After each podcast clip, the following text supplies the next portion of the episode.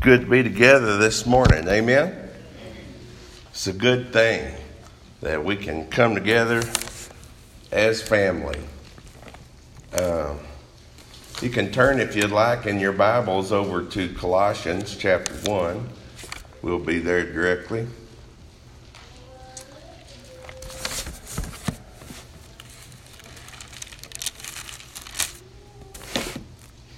Not really able to follow Brad's line of thinking this morning about starting a project and then you forgot what you were doing or how you had it figured out. Uh, I don't know, but I played along anyway, Brad. Uh, I'll get it one of these days. No, that's not true at all. I understood all too well. I think it's interesting. I think as I was listening to our prayers this morning, and we don't know in this life what's coming. We don't know. Politically, health wise, economically, physically, any other way you want to say it, we don't know what's coming. We don't even know what's going to happen tomorrow. So, what we do know, what we do know is that God is up to something, and what He's up to is really taking place within us. We were together Wednesday night and we were talking about our work in Ghana, the work that we're helping a small part of in, in Ghana, West Africa, and how God is working through every single thing that He has ever done for you that you've acknowledged, for every single thing He has given you in Christ Jesus, that is amounting to something according to God's eternal purpose. And it is amounting to something to the extent, Ephesians 3:10, that the manifold wisdom of God is being made known to the rulers and the authorities of the heavenly realms, that spiritual realms above us. God is making known His wisdom. His wisdom to take, to take what appears to be ruined humanity and no, it's not ruined. God works in it and God accomplishes His purpose in spite of the sinfulness of man, God accomplishes his purpose. And so while I don't know what's going to happen in this world, I know exactly what's going to happen in, in regard to God's eternal purpose. God's going to work whatever happens in this world for the good of those who love Him, who are called according to His purpose, and for His own glory. That's what's going to happen. And that that is happening. Colossians chapter 1, look here with me, a very interesting thought. Not only is God making known his wisdom and bringing glory to himself from what, what the church is teaching the realms above us, but look here, uh, we'll start in 25. 27 is my point.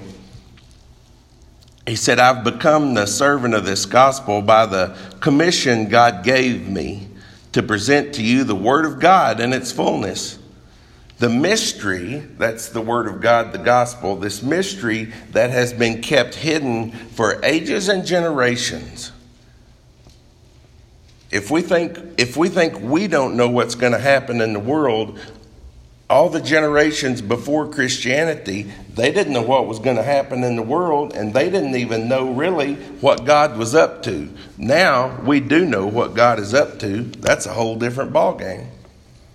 The mystery that has been kept hidden for ages and generations, but is now disclosed to the saints, to the church, to God's people.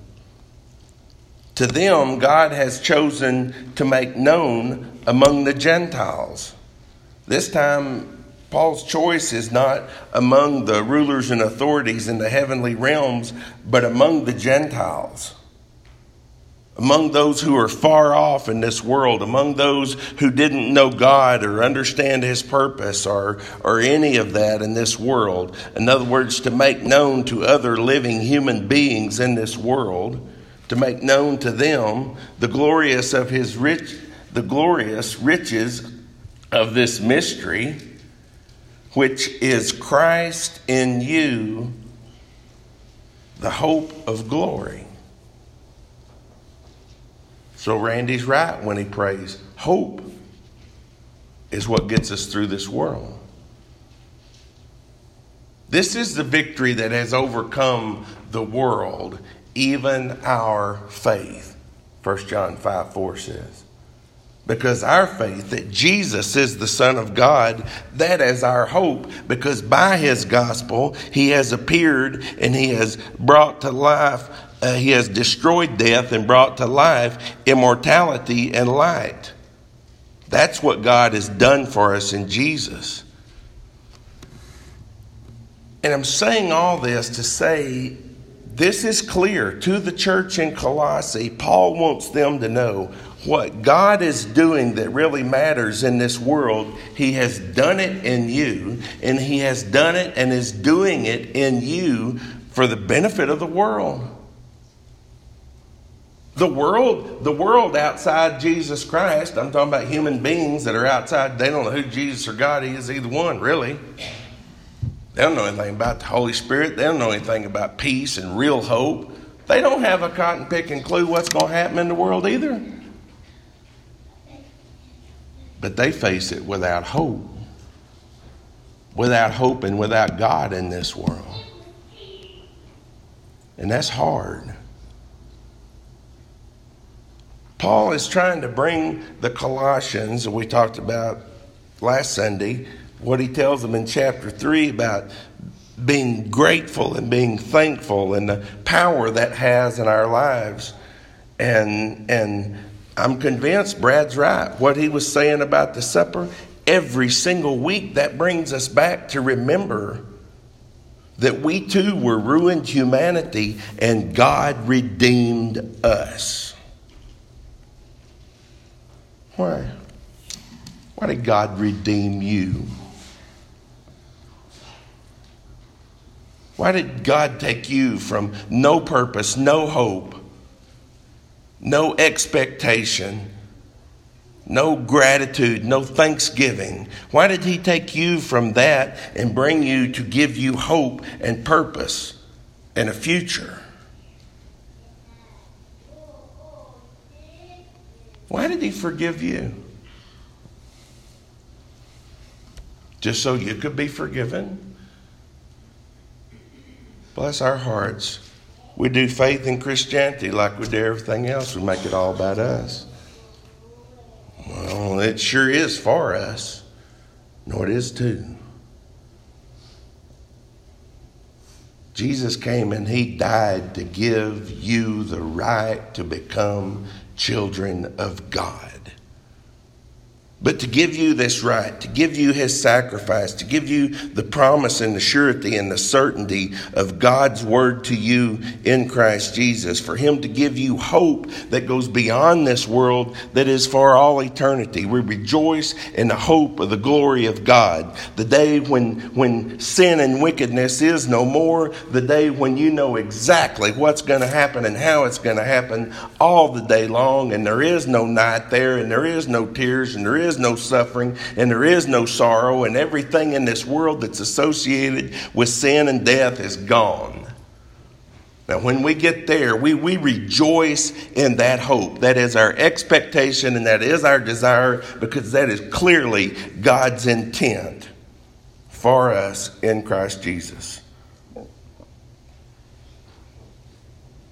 But right now, while we don't know what's going to happen, we do too, according to the word, know what has happened. God in Jesus has forgiven us. God in the blood of Jesus Christ has cleansed us. God, according to his own promise, dwells within us. Christ dwells within us by his Spirit. Ephesians 2:22, a dozen other places at least. And Paul says right here, Christ in you, you being cleansed, you being indwelt, you being full of God's love by God's Spirit. That is God's message to the world. See, the world came up with the idea that flesh was so ruined and inherently wicked that God just couldn't fellowship flesh and blood. God was spirit and he was just so far above that he could have nothing to do with flesh and blood, and God wouldn't stand for the idea. And Jesus Christ came. And he was God in the flesh and blood. And God had perfect fellowship with flesh and blood in front of this whole world and did it on purpose. You see, the world needs something more than just a list of rules that tell you how good God is and how sorry you are. God did that. The law was given through Moses, John chapter 1 says. But grace and truth came through Jesus Christ, John 1:17. What do we have in Jesus Christ? God's grace and God's truth. God gives you that and describes it and gives you the details and the instructions to find it and the, the certainty that you have it. And He gives us all of that according to His Word because He wants us to know, as, as recipients of what Jesus died to give us, God wants us to know we have what the whole world is looking for. The world is never going to be sinless in practice. The world is never going to be perfect in practice. The world is continually, Brad, going to start projects and they can't remember what they're doing or how they're supposed to do it. What's God doing about that? He's doing you. He's doing you. A forgiven sinner, a redeemed sinner, a sinner in which God dwells now by his Spirit. Come over here with me to Romans 5 real quickly. Part of my task this morning is to be brief. That's just a warning. Follow. If you can follow me, follow me. I, I don't know how bad the economy is going to get. I don't know how bad our society is going to get. Uh, I don't know. I know when people choose sin over God, they're not in charge of how far it goes. That's what I know. But I also know what God's doing in the midst of all that. He said, We rejoice in the hope of the glory of God. Uh, what verse is that? Two, I guess. We'll just start in one chapter 5 of Romans. Therefore, since we've been justified through faith, we have peace with God. That's what God wants the whole world to have and to be. God wants the whole world to be at peace with Him and to have peace with Him. And He didn't just write a book to demonstrate that and to record the history provided that it could take place. He, he, he manifests that every single day in the lives of those who love Him, those who belong to Him, those who are called according to His purpose. Those whose sins are forgiven, those who are indwelt by His Spirit. We have peace with God through our Lord Jesus Christ, through whom we've gained access by faith into this grace in which we now stand. And we rejoice in the hope of the glory of God. Just as we said a while ago, of course, our hope is, is in being with God, being like our brother Jesus, being transformed from this lowly body into a glorious body, to being where there is no sin, there is no death, there is no sorrow, there is no heartache, there is no suffering. Of course, we rejoice in that, but that's not enough. God's got a sermon to preach right now, and you're it. I'll get to the punchline there ahead of time. Not only so, we also rejoice in our sufferings why? Because the world's full of them, and that's what people know. And in the midst of our sufferings, we are able to rejoice. We rejoice in our sufferings because we know suffering produces perseverance, perseverance, character, and character, hope. We started off manifesting hope we wound up manifesting hope. That's what God is doing in this wicked, messed up world that's without hope. He's manifesting what it would look like for a sinner to have hope. In my life, Trevor's life, Raymond's life, Joe's life. That's what he's doing.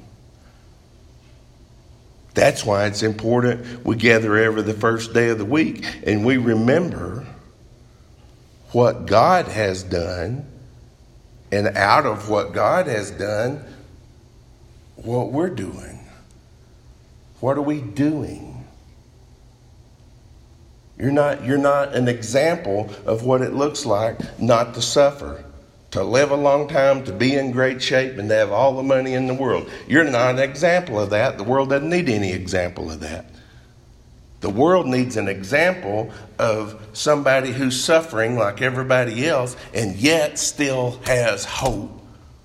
Hope that is beyond them, hope that is beyond the uncertain, hope that is fastened to what is secure and what is certain. And hope does not disappoint us. Why is that?